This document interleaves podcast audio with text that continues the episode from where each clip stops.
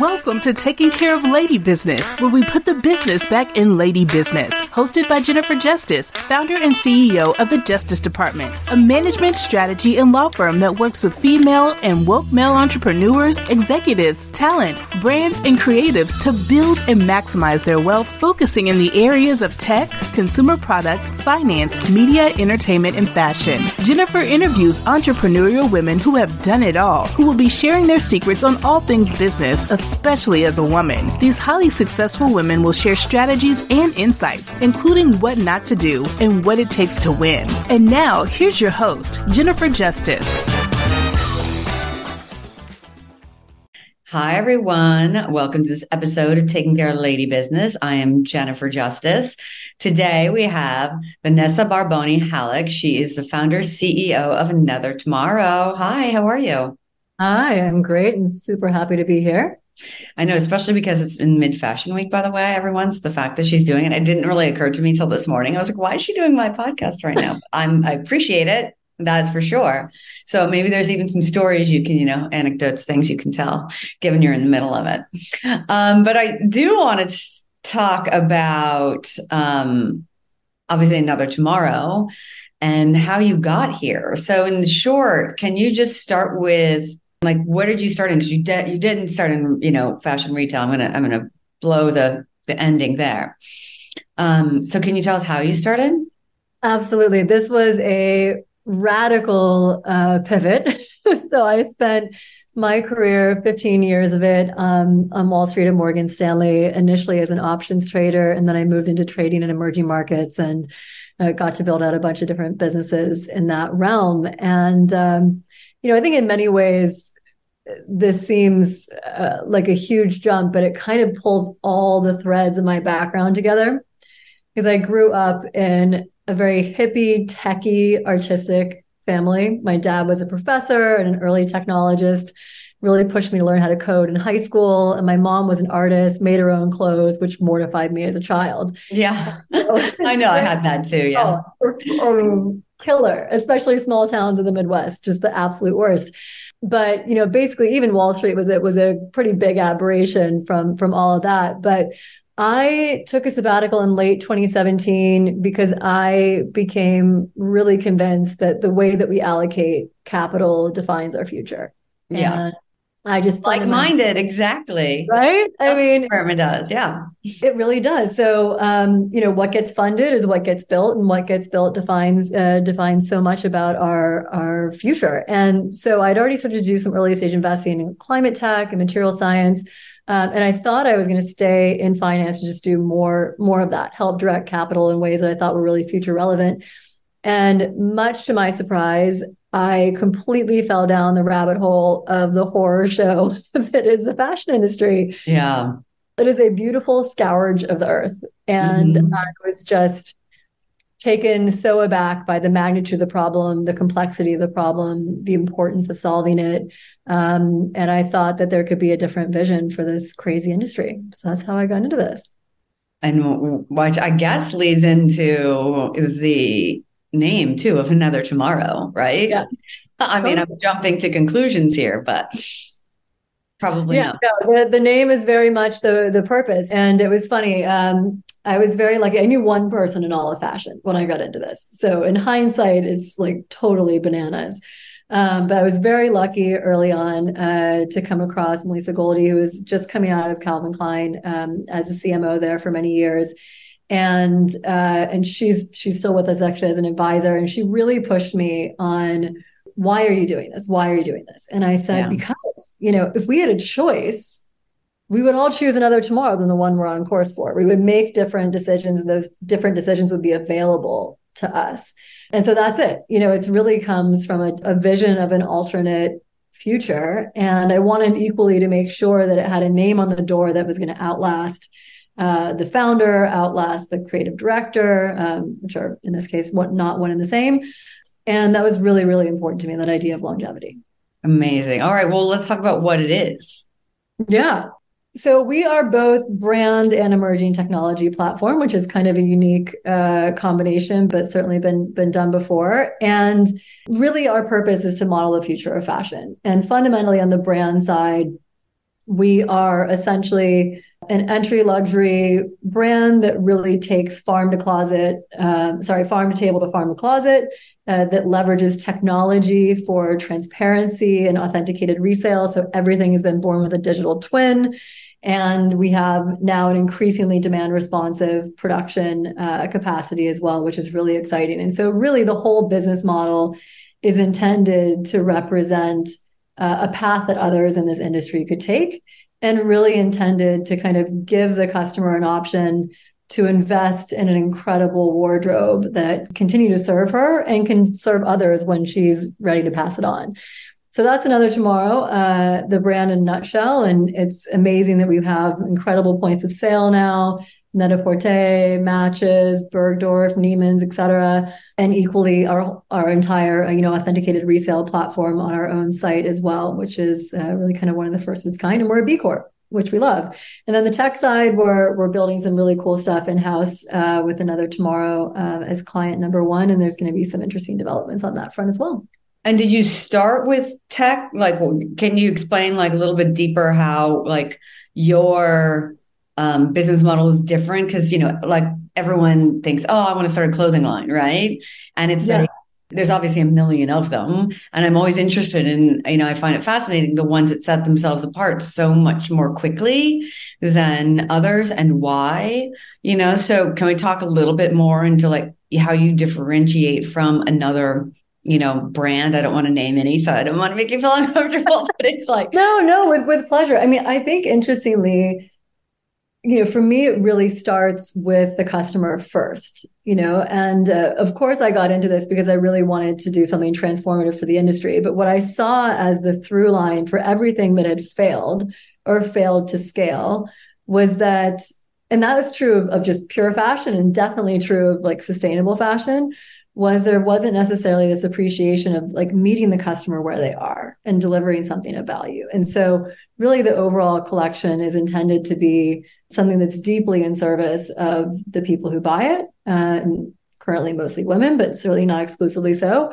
And so it's priced that way. You know, it's the merchandising assortment is uh, reflective of that. And so we really started from, you know, what's missing for her at the outset so that's really kind of like the merchandising and price positioning. But then in terms of how we seek to differentiate ourselves and, and ultimately bring the industry with us is really number one, clothing is an agricultural product or it's made out of plastic. And so we treat it that way. And that means that the impact starts at the fiber origin. So literally, we started out by showing up at farms in Tasmania and buying this ethical wool, and building our supply chains up from that. And that remains like really our, our North Star. So, really taking animal, human, and environmental welfare into account in every decision that we make, really from, you know, seed all the way up. The other really is technology. You know, this is an industry that is really linear and, uh, you know, fairly Luddite in some respects. And so we really saw you know technology as this just infrastructure that could help us to innovate and develop a more circular economy right at the outset. So we were born digital and not just digital in terms of distribution d2c initially but really digital in terms of every single item that we've ever made has its own unique digital twin. And that's allowed us to tell the story of how those supply chains are built. And it's allowed us to authenticate the product for our authenticated resale platform, make it super easy to resell those clothes, totally transparent and much higher realized value. Uh, which is really exciting, has a bunch of other use cases. And now we're doing all kinds of cool stuff that's like pretty unsexy for the customer, but I think really transformative for the industry around really demand responsive production. Because in an industry that just produces not just way too much, but also the wrong things, I think that's a huge part of the solution. Wow, there's so many things we have to unpack in that entire like. I, this is my Achilles heel. You found my Achilles heel. It's a lot. Well, no, it's like you're doing things so much differently, and you know, I think it also enlightens the fact how, like you said, luddite like the fashion industry is. I, I mean, I remember when Real Real was starting out, and I was like, you know what, like Chanel, YSL, Louis Vuitton should really start a secondhand resale immediately. Like, oh no, it's not cool. But it's like, I'm sure everyone who works there has also gone and, you know, bought vintage. They missed so much opportunity there. It is unbelievable. I mean, remember, you couldn't even buy a bag online until not that long ago. Totally. Yeah. And this, is, this is the future. This is the future. Yeah. And you, for the under 30 set um, and more, um, this is like in the water, this yeah. idea. And in many cases, it's the first preference. And so this is the this is a new world for brands and it's an exciting one. Yeah. And so let me ask you, when you're talking about a digital twin, can you go and yeah. what do you mean by that exactly? So every single item, every single physical item has its own totally unique digital ID uh, that for us lives in a product cloud. And so if you buy something and you engage with that di- digital twin on the care content label, you can see that unique item's entire supply chain. You can repurchase it if you want to do that more often with a t-shirt or you can activate it that specific item for resale and um, so it's a really really smooth seamless process and having the unique digital id allows for that and ultimately will allow for um, each item to kind of have an, its own unique event structure so you know you pass maybe you give it to a friend you know maybe you sell it to somebody else like all of those events ultimately get logged and do you have which leads me into my next question. Do you have a resale platform that then like I go in, I buy a suit from you, I interact, what is it, a QR code or something? That- today it's a QR code and we are going to be having an NFC tag in parallel very soon, but today it's a QR code. So we have a QR code, I interact with it. I do have to upload data or anything like that to it. No, it just knows. Okay. And then I want to sell it. What happens then? So you've got two options. So you, let's say you scan that QR code, you put in the care, um, the quality of the item. So let's say that you've been wearing it, but you're taking really good care of it. So it's excellent. So you'll see what our resale price will be. So if you agree with that price, so total, totally transparent, which is something that we found that people really, really wanted. You say, okay, I agree with that. You get a shipping label to your email. So mm-hmm. it comes directly back to us now, at that point, you have two, you've got two choices. You can get immediate store credit as long as we agree with the condition. And at that point, we would uh, also have it beautifully ready for the next person to purchase as if it's new. Or if you want cash, you have to wait for it to sell. So okay. store credit, or if you want your cash, it's like the real, real. You have to wait for it to sell. Yeah. But it is own. It's like the BMW certified pre-owned car yeah. for fashion. That's how we built it. Right. That is such a good comp. Makes it so much easier to understand. Yeah. Yeah. And you know what? The and then the burden becomes back on you, right? Which is great because you're the one who put it out into the, you know. Exactly. Yeah. Ether, atmosphere, etc. Okay, so that's amazing. How long have you guys been around? We we launched very auspiciously at the end of January 2020, six weeks before the world shut down with COVID. So it's been three and a half wild years, but really good ones. Yeah, but and also though, weren't aren't you like you really, you know, we haven't got into the type of clothing, but it's it's a lot of like you know things you can wear to work and then day to night and yeah, also a period of time that people were not wearing that stuff. Not so much. That first year was a little daunting in terms yeah. of brand planning. We made some tough tough, tough calls, but you know, the the reasons, uh, you know, the, the calls that we made are the reasons why we're having this conversation in the first place. Otherwise, we probably wouldn't be. Right. No, exactly.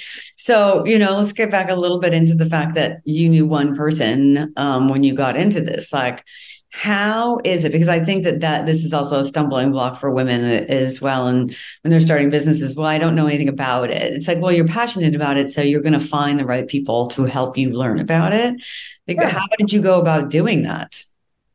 It was literally one foot in front of the other and it's it's almost hard to think back to that time because i think about how crazy it was.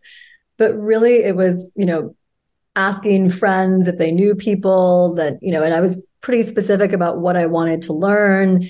And, you know, people were really on board the vision and incredibly generous. And it was really like one connection led to another, led to another. But, you know, I really credit Melissa for having kind of taught me the ropes in terms of brand building and understanding that infrastructure of you know how you actually you know build a best in class brand and then immediately brought on uh, two sustainability experts in the industry who you know taught me immensely and then I ended up coming in full time in, in, two different capacities. So it was one foot in front of the other truly. But uh, i've had such an incredibly positive experience with this industry that doesn't always get a great rep. Um, yeah.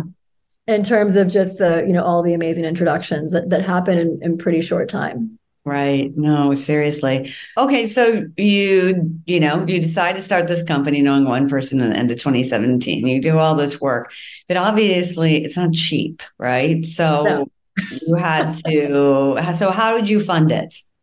So in the earliest days, uh, I funded it myself uh, because I really wanted to bring the concept to market and demonstrate its commercial viability before bringing in outside capital and having the vision diluted, especially because I'd seen what had happened with a, a lot of very well intentioned, well structured D2C companies when they brought in venture funding too early.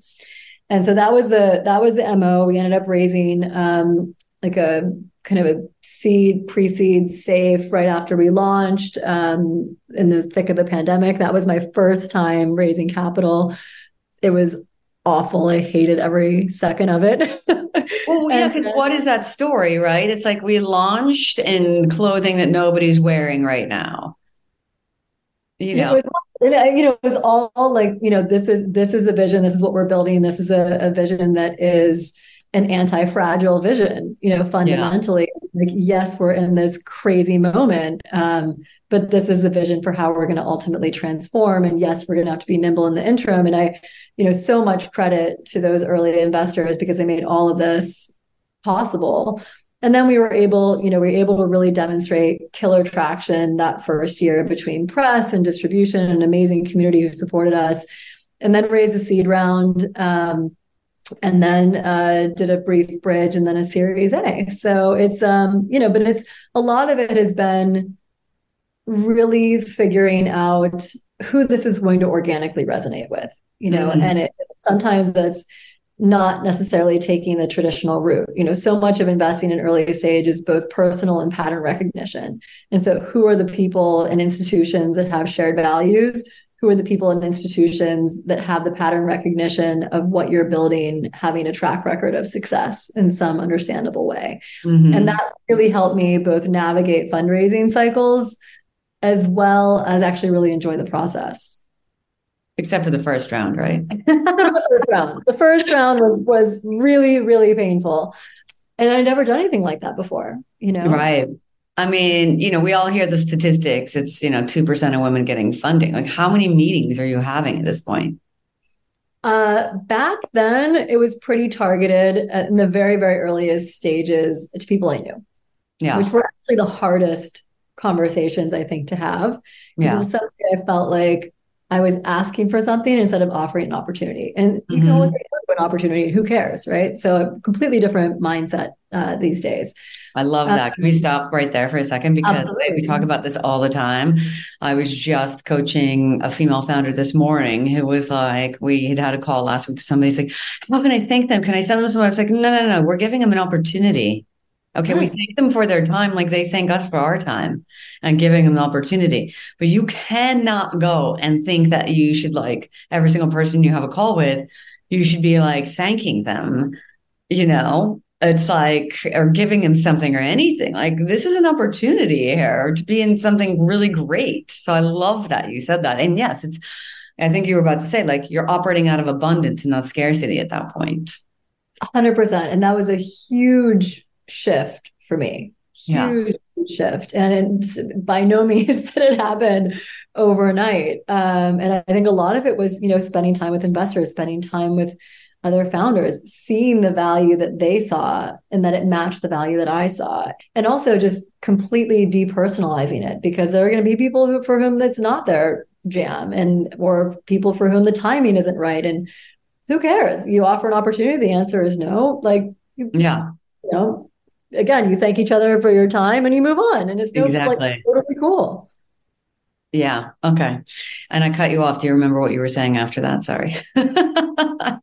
we were talking about no, fundraising. No. I know I cut you off. I know you were going to say something amazing as well, but I'm sure it'll come up again. But we were talking in general about fundraising and how many meetings yeah. you were having, and you were really targeting. Oh yes, yes, yes. Thank you. So yeah, initially, um, pretty pretty pointy because there were you know folks that I knew and you know who knew my historical track record and I thought might be genuinely interested in this. Um, the seed round was the opposite. The seed round, I went super wide, and that was kind of the first real institutional push. And that was frustrating because I hadn't figured it out yet, right? Like mm-hmm. the pattern recognition piece wasn't as clear to me.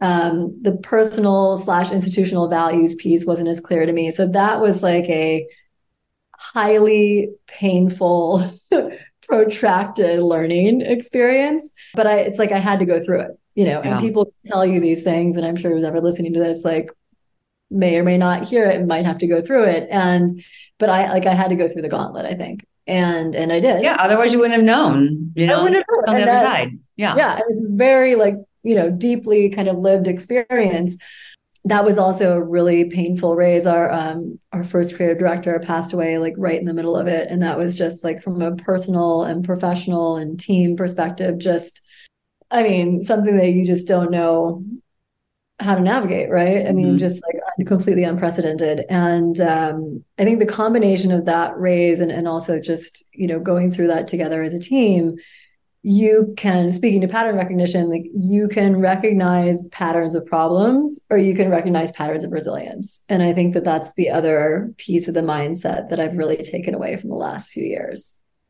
Speak more to that. What do you mean exactly? it's so easy. You know, I have, I have a, a very good founder friend who, um, it's like every day is like a high five and a punch in the face. It's like, yeah.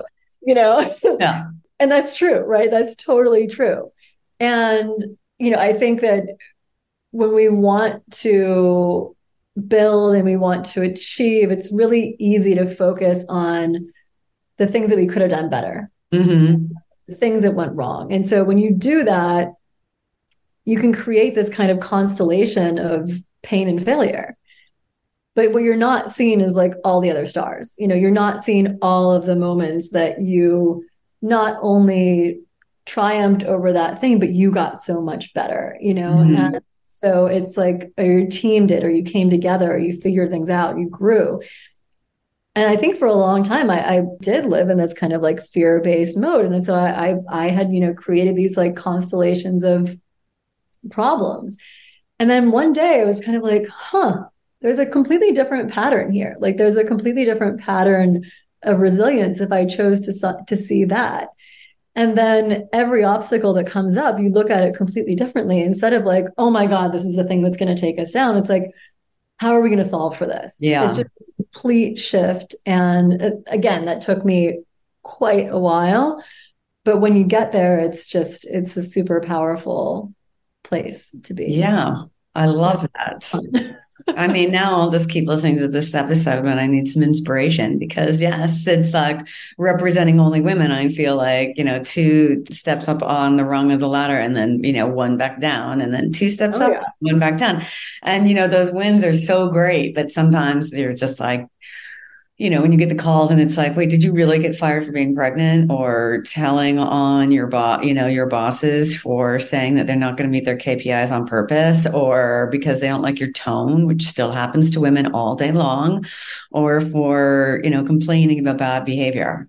That's always last week. You know what I mean? Those are the calls I get. And so it can be, it can be like, you know, where are we going in general? But um, if you can sleep well at night knowing that you're doing something full of purpose and mission and helping the right people then you know that's how then i turn it around you know when i get to those like oh god where are we going? you know? And uh yeah it's it can be tough but yeah. Yeah. Sure as all is. And and i mean we've got to all work together to make it better right? Because it's, it's True. the network the network effects are insane. Yeah when you, mm-hmm. yeah, exactly.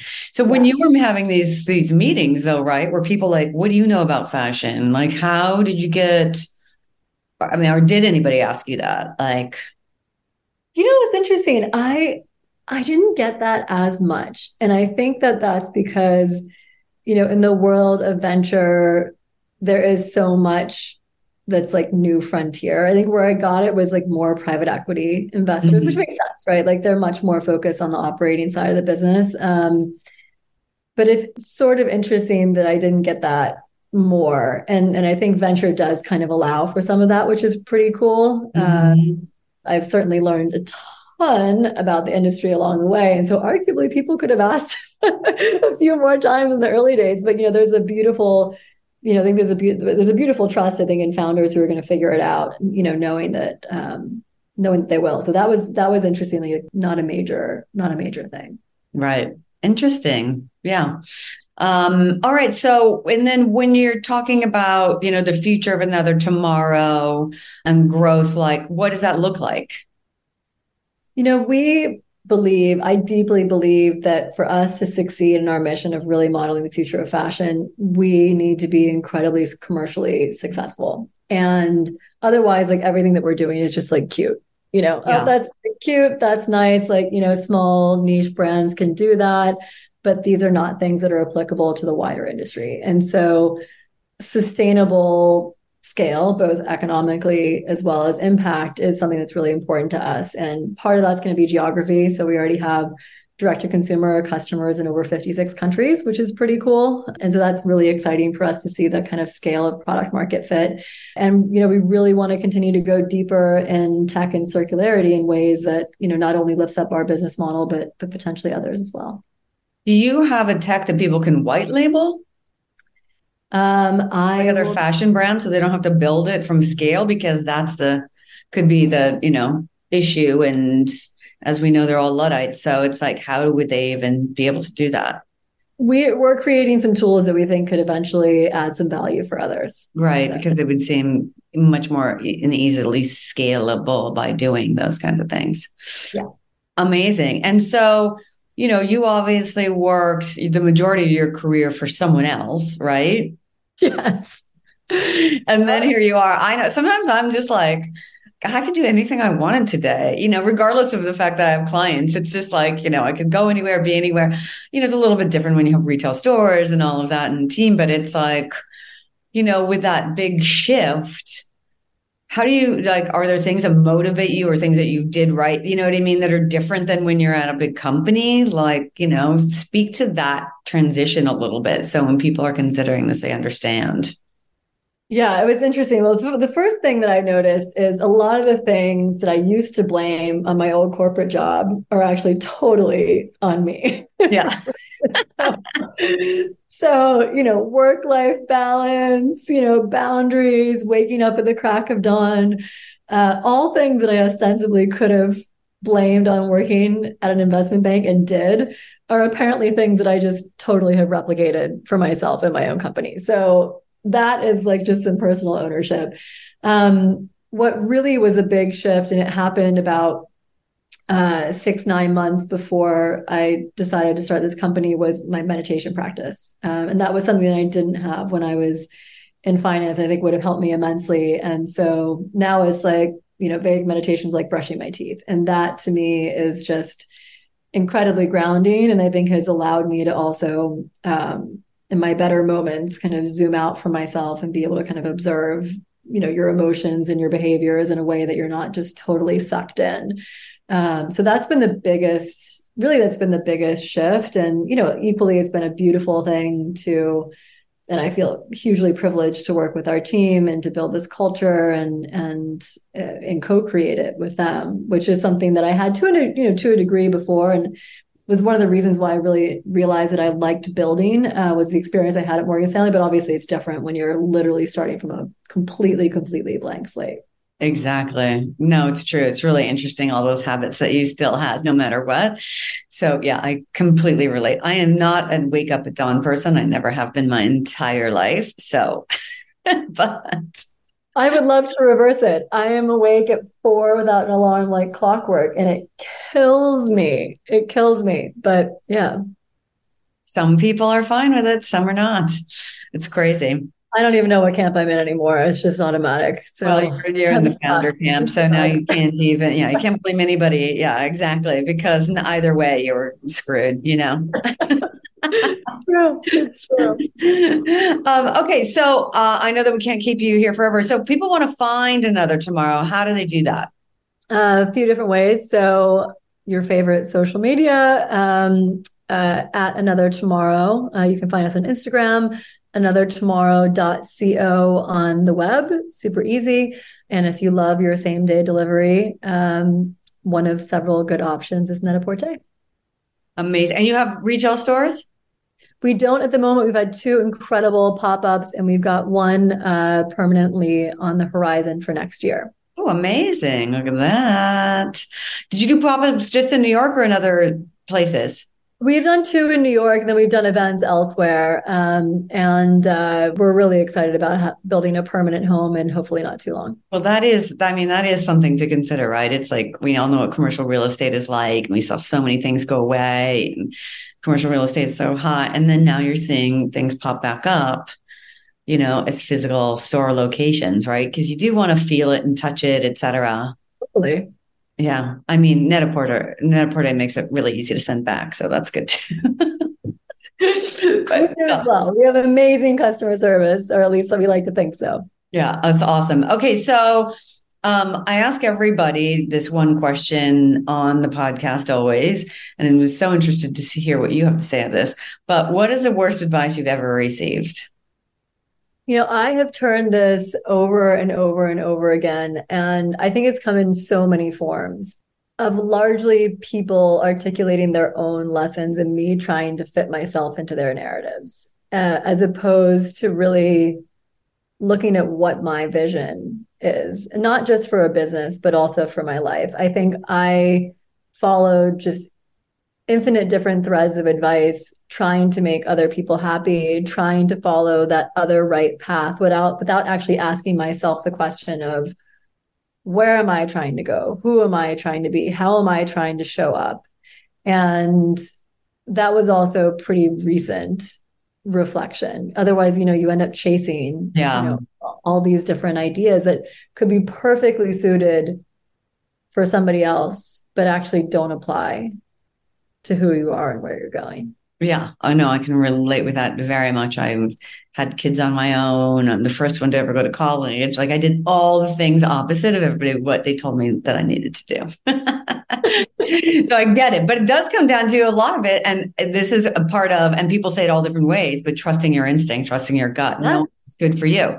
And, you know, you are one of many who have said that, you know, sometimes they didn't, they did listen to their gut. Sometimes they didn't. And they were found out they were like people pleasing and not really like authentically living their life and who they are, you know?